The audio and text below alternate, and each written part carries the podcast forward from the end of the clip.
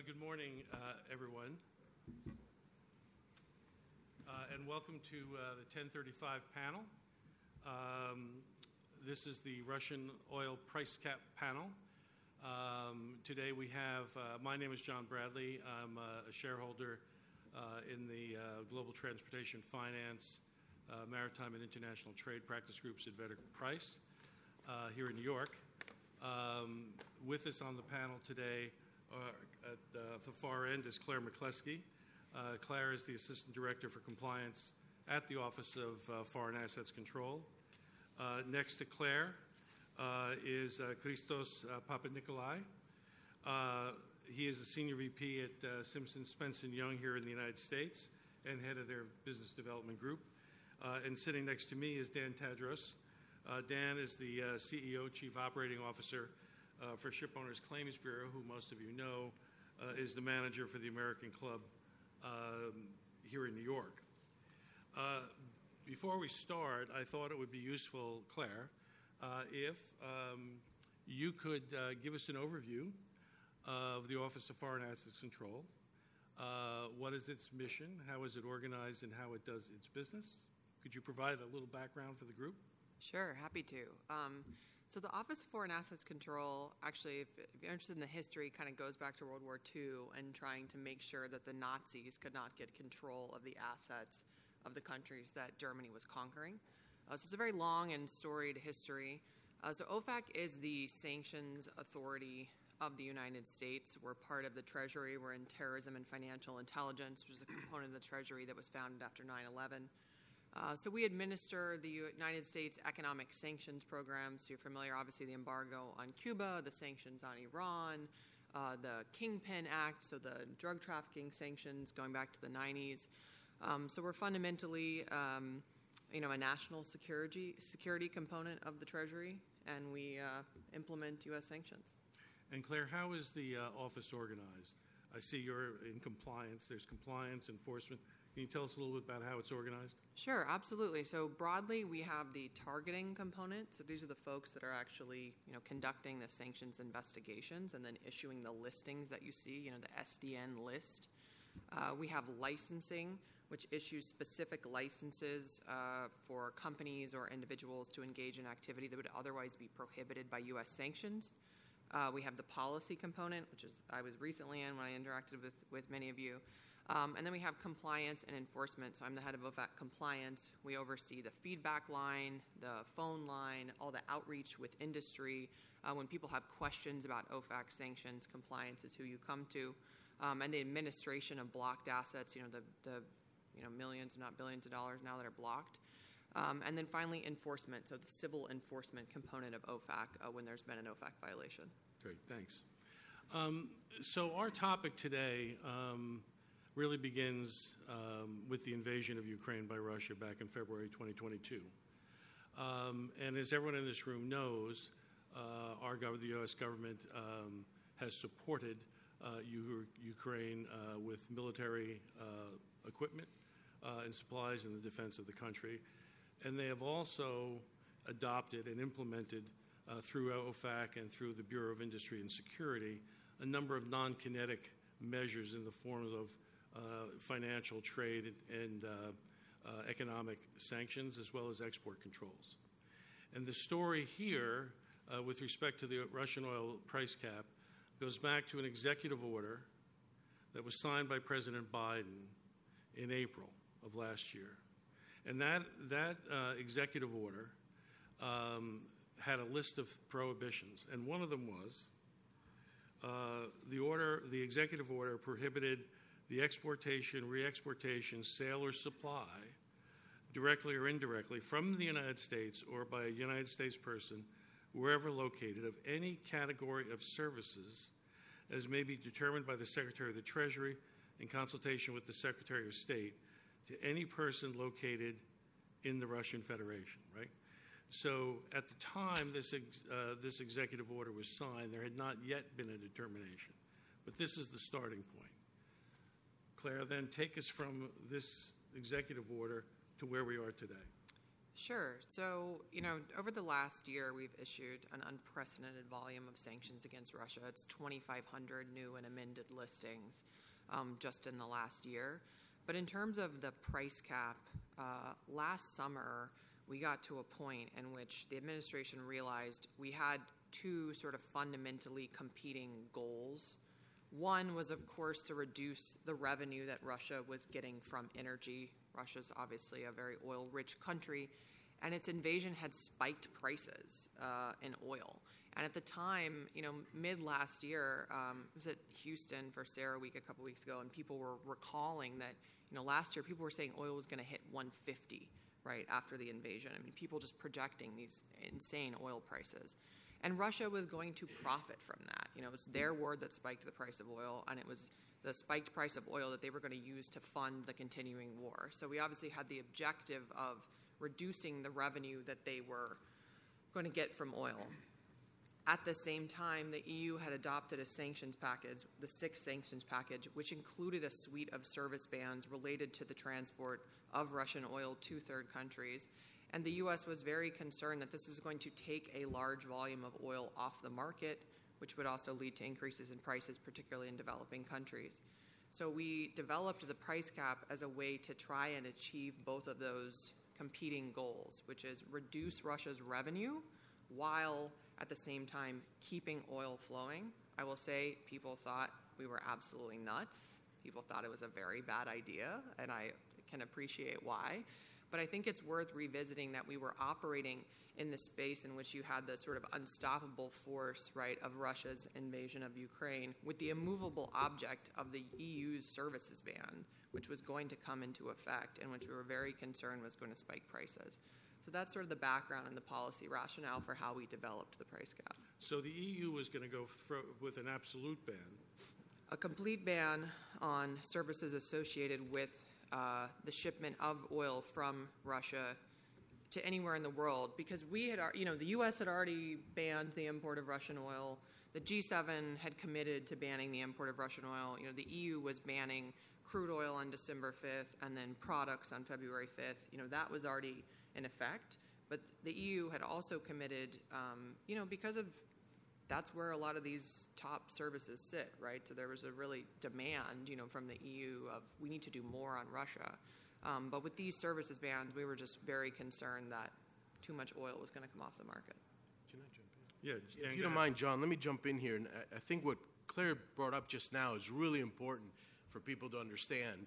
Out the gate, the EU took the lead in sanctions, okay? And, and for those of you that may have heard me speak about this before, you may think it's like a broken record, but the EU came out with sanctions that were confusing, complicated, contradictory on all types of levels.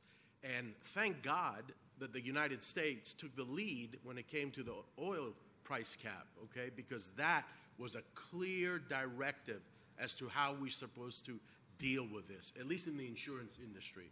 So we were very grateful for that, and, and I think that was a big part of. Um, there was a concerted effort of the international group, which is the 12 P&I clubs in the world, went to Washington, met with, with Claire, with the departments of state, OFAC, and we were able to explain to them the frustrations that we had because of the European Union's position on certain sanctions. And Christos, um, tell us again, this, this all involves not imports into the EU or imports into the U.S. This whole program involves the carriage and transportation of Russian oil and products to other countries such as China and India, right? Well, actually- is the state of, of the trade right now? It's really interesting to hear both Claire and Daniel on, on their perspectives because, you know, it was very clear what you said as far as your goals to kind of match up with what Europe's doing and everything.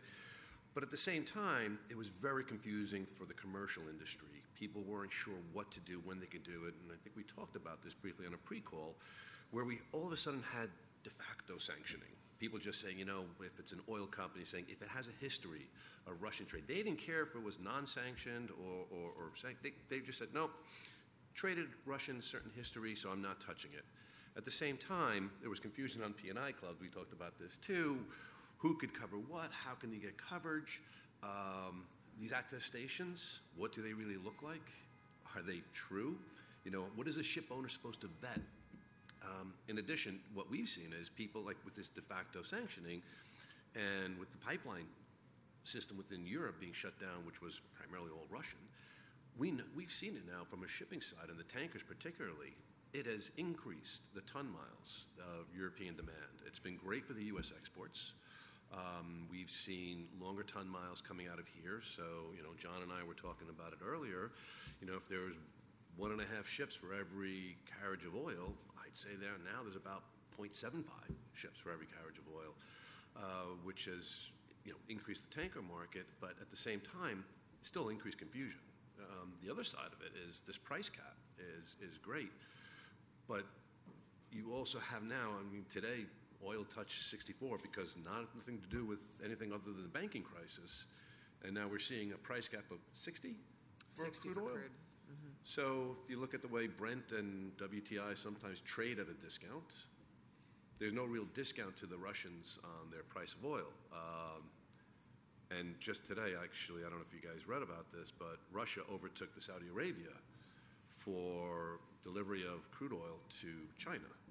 They're delivering right now 1.94 million barrels per day, um, overtaking Saudi Arabia for you know, the last umpteen years. So it's, it's interesting to see the dynamic of, of what you're trying to do and what you're trying to do, John, uh, Daniel, sorry, as far as where you're trying to implement. And I got to agree with you wholeheartedly. It is so confusing. Uh, but it's also created like this, this trade and shipping right now that we don't see going away anytime soon. I actually want to ask you one question. Let's pretend tomorrow the war's over and the sanctions are in place. Where do you see sanctions going?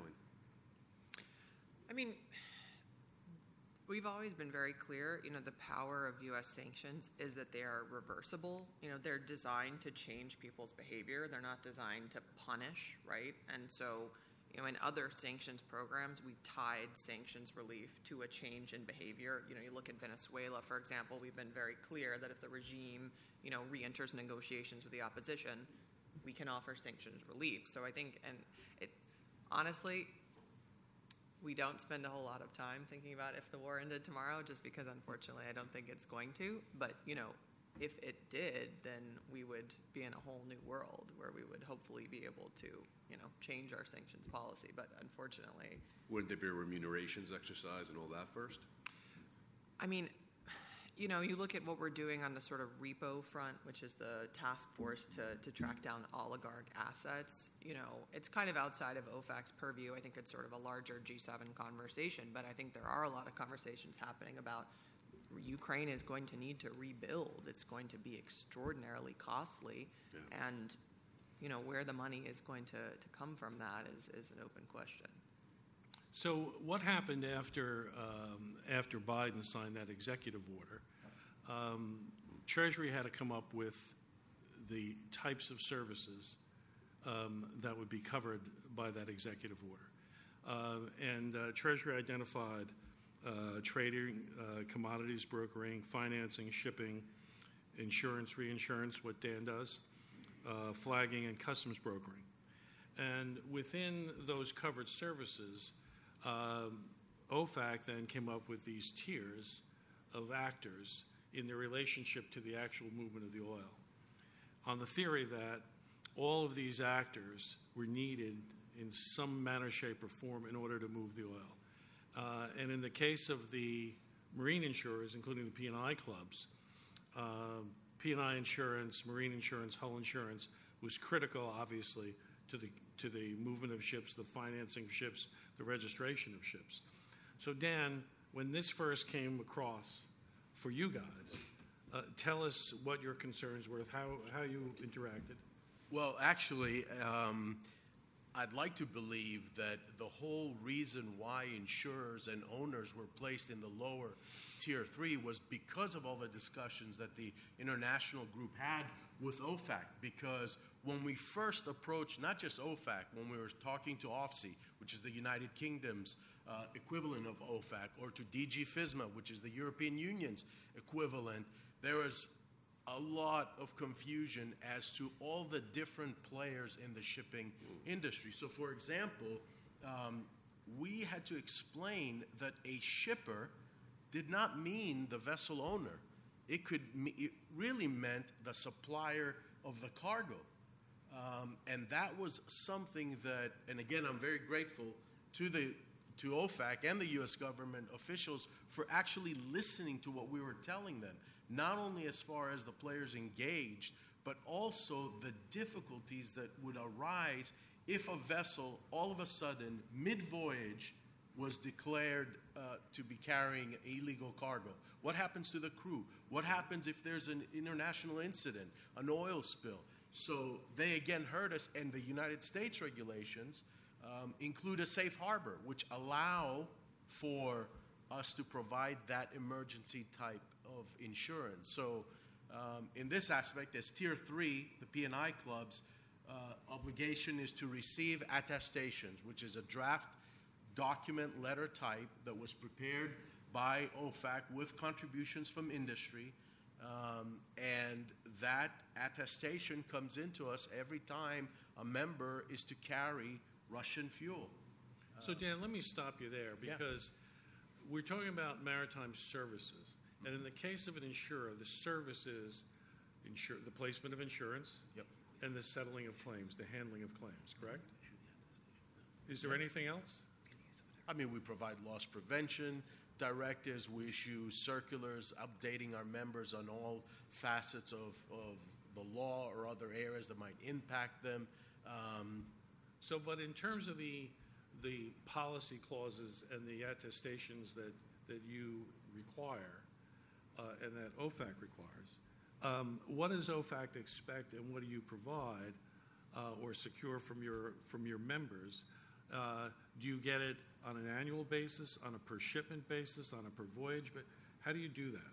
So I can't say what OFAC expects, and I'm hoping Claire will, will give us some light, shed some light on that. But as far as we understand, um, based here in the United States, and we're the only P&I club based here in the United States, our, our obligation is to receive an attestation from our member.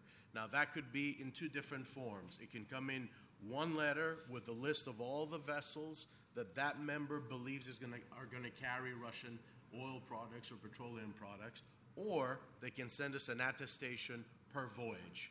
And I believe that both are, have been acceptable based on the frequently asked questions that I've read from, from OFAC. Um, there's a little twist to this for our European ba- based brethren clubs. Well, under the EU, there has to be a reasonable expectation by the club that the attestation is valid. Well, that adds something to due diligence that a club has to do that the United States does not impose on us. Okay. Before I let Claire talk about this same subject, I want to know let's say a member conducts 10 voyages, uh, and voyage four, uh, they have carried oil in excess of the price cap. But a claim develops on voyage eight where there's no violation. How is that handled? As far as the claim is concerned? Yeah. Well, if the claim arose on voyage eight and that was a perfectly legal carriage, there is no issue. If on voyage four, the U.S. government or Europe or the United Kingdom declares that that was above the oil cap, then it's somebody's job to enforce that. So either the United States or the European Union or the United Kingdom is going to name that company theoretically an SDN, which would cripple them. Am I right about that? Could be, yeah. We have a lot of options. I think. I, I mean, I would say on the on the sort of expectations front, we've been very clear that you know P and I clubs, insurers, are tier three actors, and can actually just use a standard sanctions exclusion clause in an existing policy if they want, as a way of complying with the price cap. And we've had folks even you know share price cap specific exclusion clauses with us. Um, so there's there's no expectation from OFAC's perspective that an insurer would be getting a per, per voyage attestation. You know, if someone chooses to do that, obviously they can, but we understand, you know, as Daniel said, based on engagement with the private sector, that that's not a sort of realistic expectation from a business perspective. We've been clear that, for example, you know, a bank that's issuing a sort of general financing to someone, they don't need to get a sort of per purchase documentation because that's just not how like a revolving line of credit works.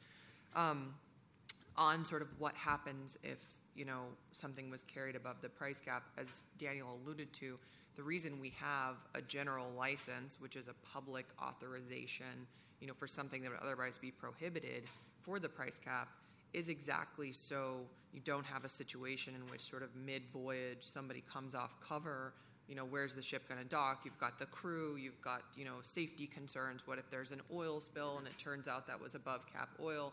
This was exactly the sort of nightmare scenario that the clubs were saying is you know something could happen. There could be an accident. Now you're telling us we can't pay the claim. So we've been very clear that when you're talking about you know, emergency environmental concerns, the payment of a claim to really an innocent third party, right? Somebody's going to come in and clean up the spill, is not prohibited by the price cap policy. But, but that's, that, that's a good point, Claire. And, and I wondered about this when I, when I read the policy myself because, okay, there are emergency situations involving pollution, uh, collisions, et cetera. But let's say there was a violation uh, and the insurance product is going to inure to the benefit of an innocent party like a, like a seafarer. Is that covered, or how would that work? It depends on exactly what it is. And what we've, you know, the other thing we've said is in the event that something like this happens, please come in to us, which we know that they will, right? Because we've been working with them the whole time.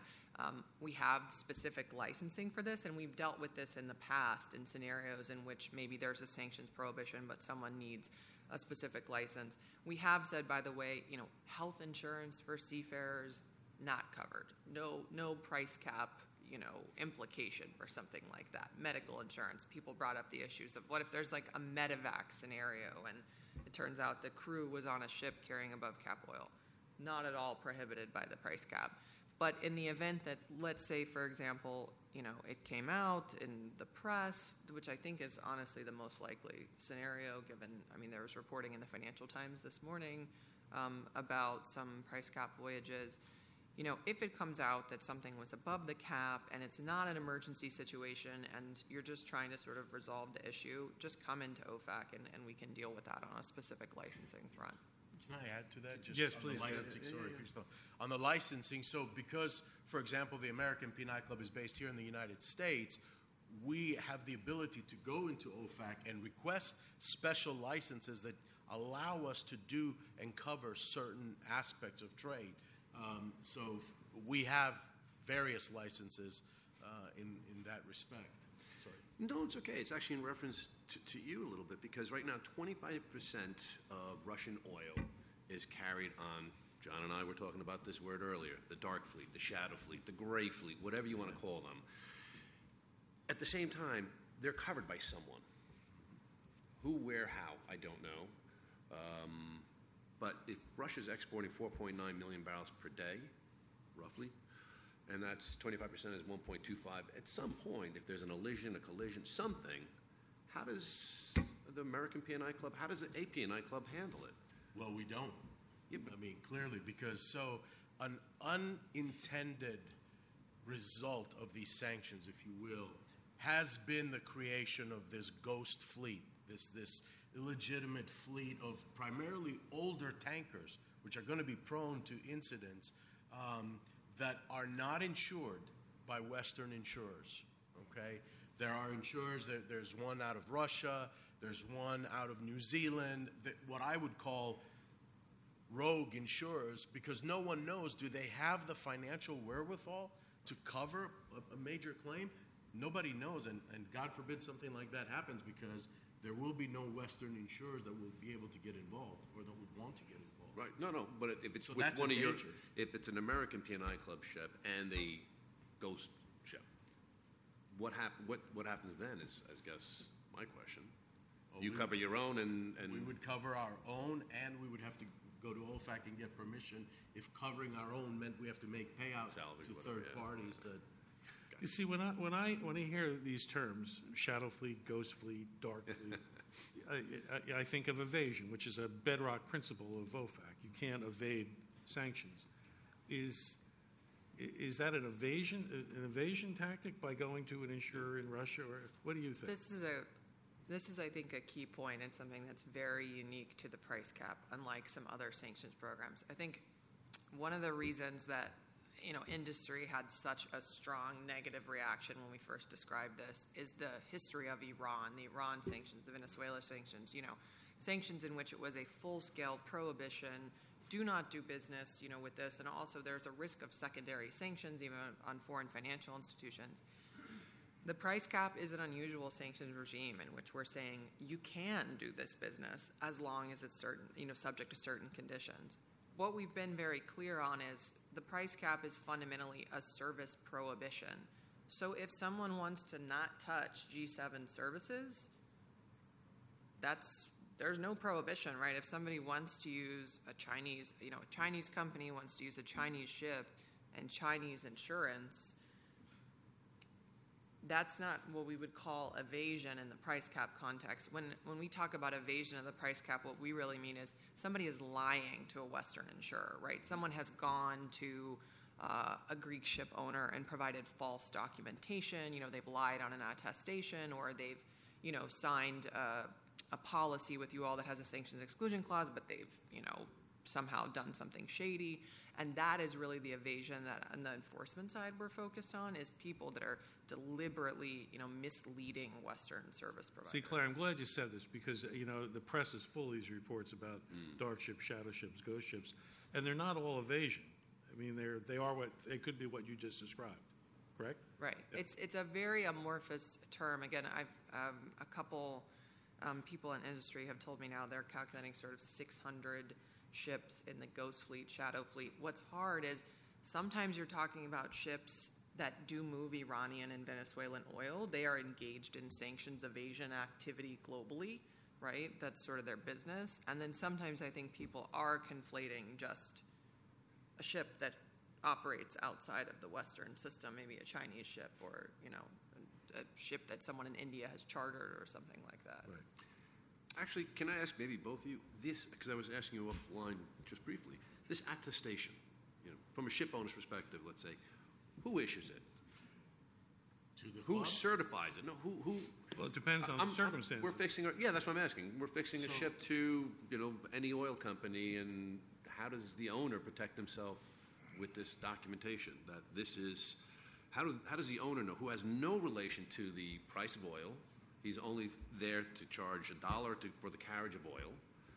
Where is his protection as far as knowing this attestation and where it comes Christos, the way I would think, and, and tell me if I'm wrong, this, this regulator, I would think that the way it's supposed to work is you ask the person next in line, next to you. So the, the P&I club asks its member. The ship owner asks its charterer or shipper. Am I correct? Exactly. It's a it's a chain, and there's no expectation that someone at sort of the end of the chain has gotten something from the beginning of the chain. And again, quite unusually for OFAC, the reason we use the word safe harbor so many times in our guidance is to make very clear to people that we really mean it. So, for example, if you talk about a ship owner and a charter, the expectation would be the ship owner would get from the charter, and I, you know, said who issues it. We do, we did publish some sort of sample language people can use. You don't have to use that. Um, would get an attestation from the charterer that they're not going to use that vessel, you know, to to transport oil that's been purchased above the price cap. The expectation from OFAC side, we've said, you know, you have to do the due diligence you already do, right? So you couldn't you couldn't just like stop doing your standard due diligence, but there's not an expectation that you sort of add additional policies and procedures. You just have to get that document and retain that document. And if it comes out later that that you know charter they lied to you, That's the key question. there's and you, and when you got the document, then you are entitled to safe harbor. You know, you are not going to face an OFAC enforcement. Okay. And we are we will go after the person who lied to you. Perfect. And this is where I mentioned it earlier. This is where the EU differs on the price cap. Hmm. Under the EU, even a, a tier three player has to have a reasonable expectation that the attestation is valid, which places a burden, I believe, on, for example, P&I clubs and owners that, that are based in Europe to, to confirm that maybe that attestation is valid. The problem is, um, with the EU, doesn't really have a track record of enforcement. So what exactly does that phrase mean and how is it going to be enforced? Nobody knows. And that's what the owners are scared of. One thing um, common to both the EU program and our program here is here you have you have the executive order, you have the determination called, which implements the executive order, uh, and in the EU you have the EU reg, whichever it is, uh, and the, then they you know a multi multi page set of guidance and FAQs. Here the same thing, right? We OFAC published tr- tremendous detail, multiple pages of guidance. The guidance is it law? Is it is it how the it, it's considered law? So not exactly. So and also I should preface this by saying I'm the head of compliance, but I'm not a lawyer, uh, more of a banking expert. Um, but you know, OFAC is an, an administrative agency. We publish, you know, what we call uh, the regulations, which you know in this case is the executive order, and that is fun- fun- functionally, you know, what has the force of law in this case. So the determinations uh, pursuant to Executive Order 1404, and then OFAC guidance you know, is how we give information to the public on how to interpret our regulations and how to comply with them. So FAQs, in this case, the price cap guidance. So just to give kind of an example, I guess, if the, the way that it works with the sort of safe harbor and the use of the attestations, do you have to, by force of law, get an attestation? No, you don't, right? What you have to do by force of law is not violate OFAC sanctions. So, if it ever came out that there was a violation and you did not have the attestation, then you would not be entitled to the sort of safe harbor that we have provided. You wouldn't have really a case to say, well, we did, you know, what you all expected us to. Technically, if you can, you know, somehow make this work without ever collecting any documents and just never violate OFAC sanctions, it's the same way that like a bank doesn't have to have an OFAC filter. There's no law that says you have to have a you know a name that check or system that checks the names on the SDN list. It's just that it's very hard to not have that and then not accidentally violate OFAC sanctions. No, I mean that's a good point, Claire, because you know the, the I mean not just in this instance, but OFAC publishes guidance in many different programs, uh, and you know I always thought the purpose of those was to do exact, although they don't always call them a safe harbor, but to create a safe harbor and a, and a possible mitigation or you know a, a mitigation point if there were uh, if there were a civil investigative proceeding, for example. That's exactly right. Um, how do we measure success? Uh, the goals of this program were to make sure um, Russia doesn't profit from the sale of oil and that oil keeps flowing and getting to market. Has anyone measured success so far? How do we do that? Well, we just hit a little over the year mark of Russia's invasion, and I think that was kind of a point at, which not just Treasury but our allies were sort of taking stock of everything, and and notwithstanding obviously that first of all, all the success so far you know, goes to Ukraine, and they have a very hard road ahead of them.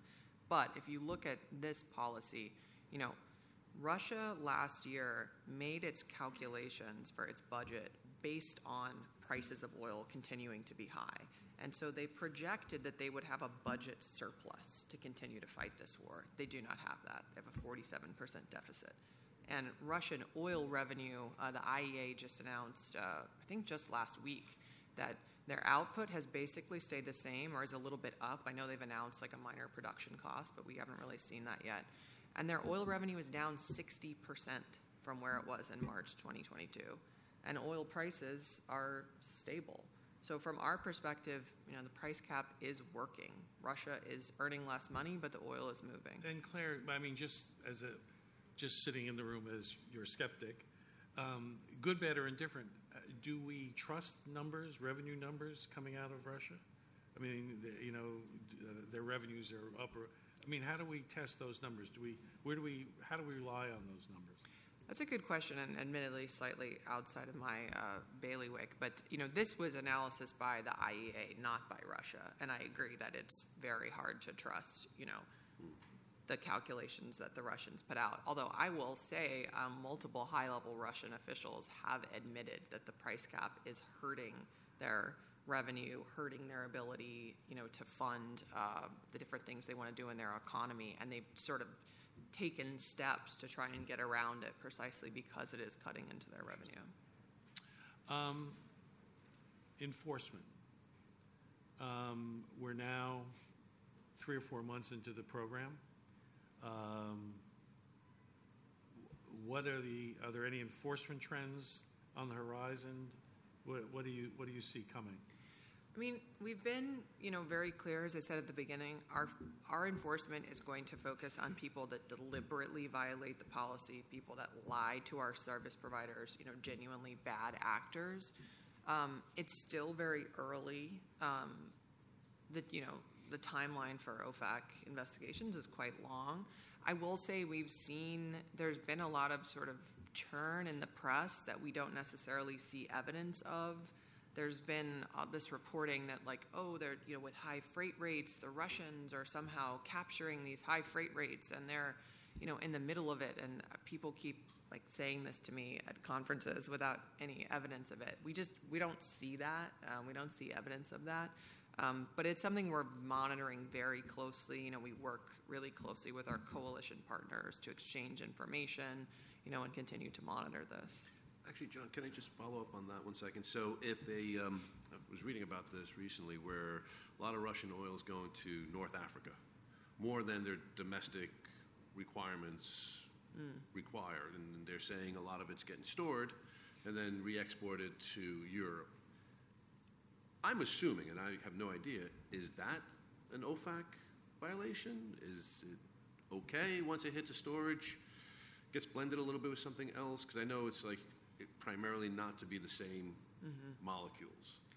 Uh, it's confusing. Again, I'm sorry, but from commercial side, it just all this stuff is just so confusing. No, it's a good question. Um, so the the rules with the price cap are basically, um, it has to go if it's crude oil, it has to be taken on shore. You know, and the price cap has to apply through the first landed sale if somebody takes crude oil on shore and then refines it, no, no, exports know, crude. Sorry? If they export the crude. If you export crude, if it goes back out on the water, so like let's say somebody brings crude oil into like a tank somewhere, mm-hmm. right? And it goes back out on the water without being substantially transformed, it is still subject to the price cap. And, you know, then you get into questions of the European ban. So as far I'm not a European customs expert, but you couldn't, you know, just take crude, park it in a tank somewhere, and then bring it into Europe. That would still, you know, violate their import ban. But the owner would not have to get an attestation to load Tunisia to Italy. That's that's the confusing part because he's fixed to you know a BC company. And again, I'm just looking from my perspective and what we're seeing because yeah. there's a lot of these questions, and I don't know how insurers come in and all that, but you know this phenomenon we're talking about. Of all of a sudden, you're storing Russian oil, sanctioned, assuming sanction, which is why you're doing it taking it and then exporting it. There's no reason for a ship owner to get an attestation to load Tunisia to Italy. Yeah, but at the end of the day, still there is somebody who knows that that is Agreed. Russian oil sitting in that tank. Agreed. Whether it's a seller, a supplier, whatever it is.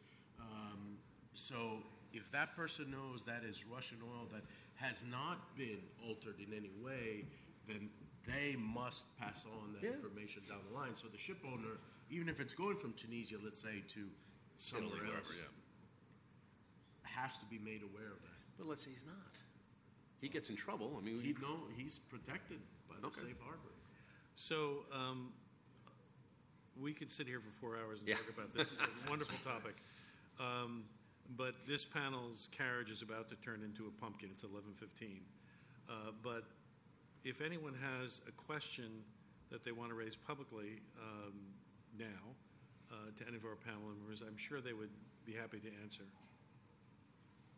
Yes, sir. Go ahead. If, uh, if the war were to end, what would um, the Dark Fleet, how would the Dark Fleet be treated by OFAC? Would they, would they be Great question. To, would they be allowed to re-enter into mainstream trade?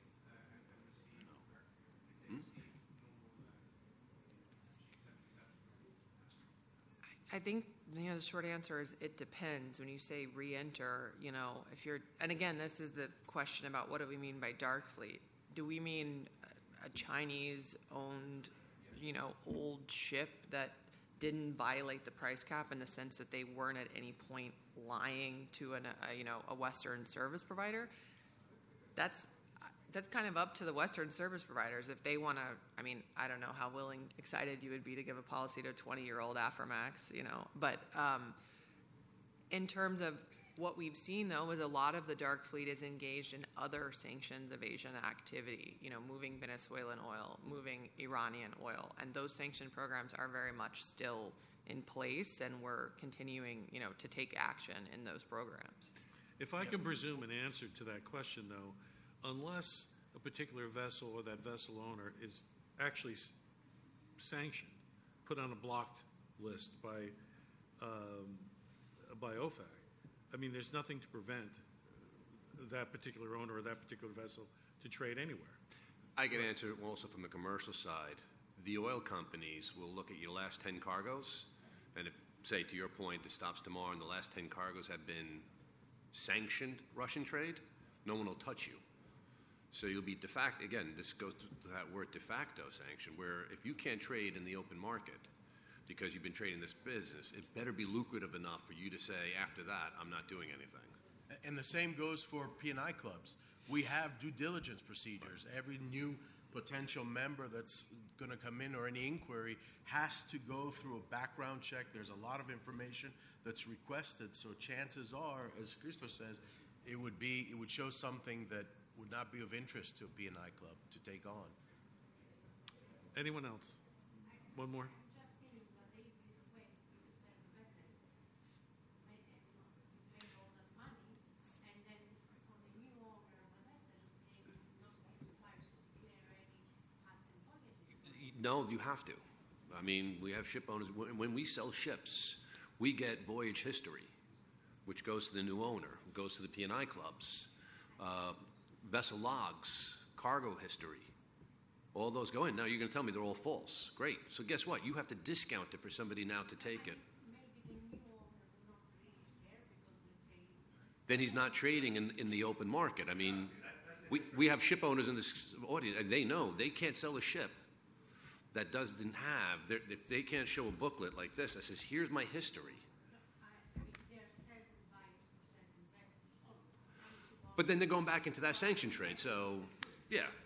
So, and and then, just to say that the people who make all that money uh, by not um, following the rules, Mm-hmm. will have the chance to buy new vessels and trade them for clear. Yeah. So, Please, uh, actually, yeah, perfect, perfect here. We have an audit. I, I still feel like people you know, maybe haven't listened clearly enough to Claire. When we're talking about dark fleet, dark break, you know, that is not people who are trading on. When, when people say 600 ships, they're talking about people who are trading under the price cap, which is legal. They can, once the price cap, cap regime goes away, they'll continue to trade. Right. You're talking about, you know, non-Western tonnage. If they're trading differently and trading legally, then yes, they're commercial. There could be commercial barriers. all right, But you have attestations. talking about somebody who, you know, is trading under the price cap, but it turns out the ship's actually owned by an SDN, then that's a different part of OFAC that's running. If you're talking about somebody who buys or sells and doesn't do the checks against AIS and, and there are these other violations, and then they're also, I mean, those are other parts of OFAC. But the, the sloppiest thing that I feel like I'm seeing here, in, just in general, when I pick up TradeWinds, is that there are 600 ships that are, that are doing sanctioned activities right now. Yeah, and I'd like to add something to that because that's an excellent point that you're making. Sure. before you add that, so I mean, we're, I think Rich, agree, we've been selling a lot of older ships, so our concern is, um, you know, vetting the, the buyers. And so you run your Lloyd Seasearcher and you get six red flags that pop up, and all, and they flag anything that touches Russia. So you, you, you're selling to someone, they've been trading Russia, you ask for all this documentation, you get it. And they're, you know, they're not dark fleet, and they're not, if they don't, if they continue to do that, I don't see them having any trouble coming back into the fold when, when this is done, and it is lucrative. Right. So, hold on. Even Christo. sanctioned trade and non-sanctioned trade is very lucrative. Um, so there's a, we- we have to give up this room. Um, unfortunately, I can see people starting to stand in the back. Um, so uh, I want to thank Claire and Christos uh, and Dan uh, for their participation today, uh, and for Nick, uh, Nicholas, and uh, uh, and the Capital Link people for uh, thinking to put this panel together. I think uh, I really do appreciate each of your participation. And Claire, thanks for coming up for this. Uh, Nice to meet you, Claire. Yeah, nice to Good meet job. you.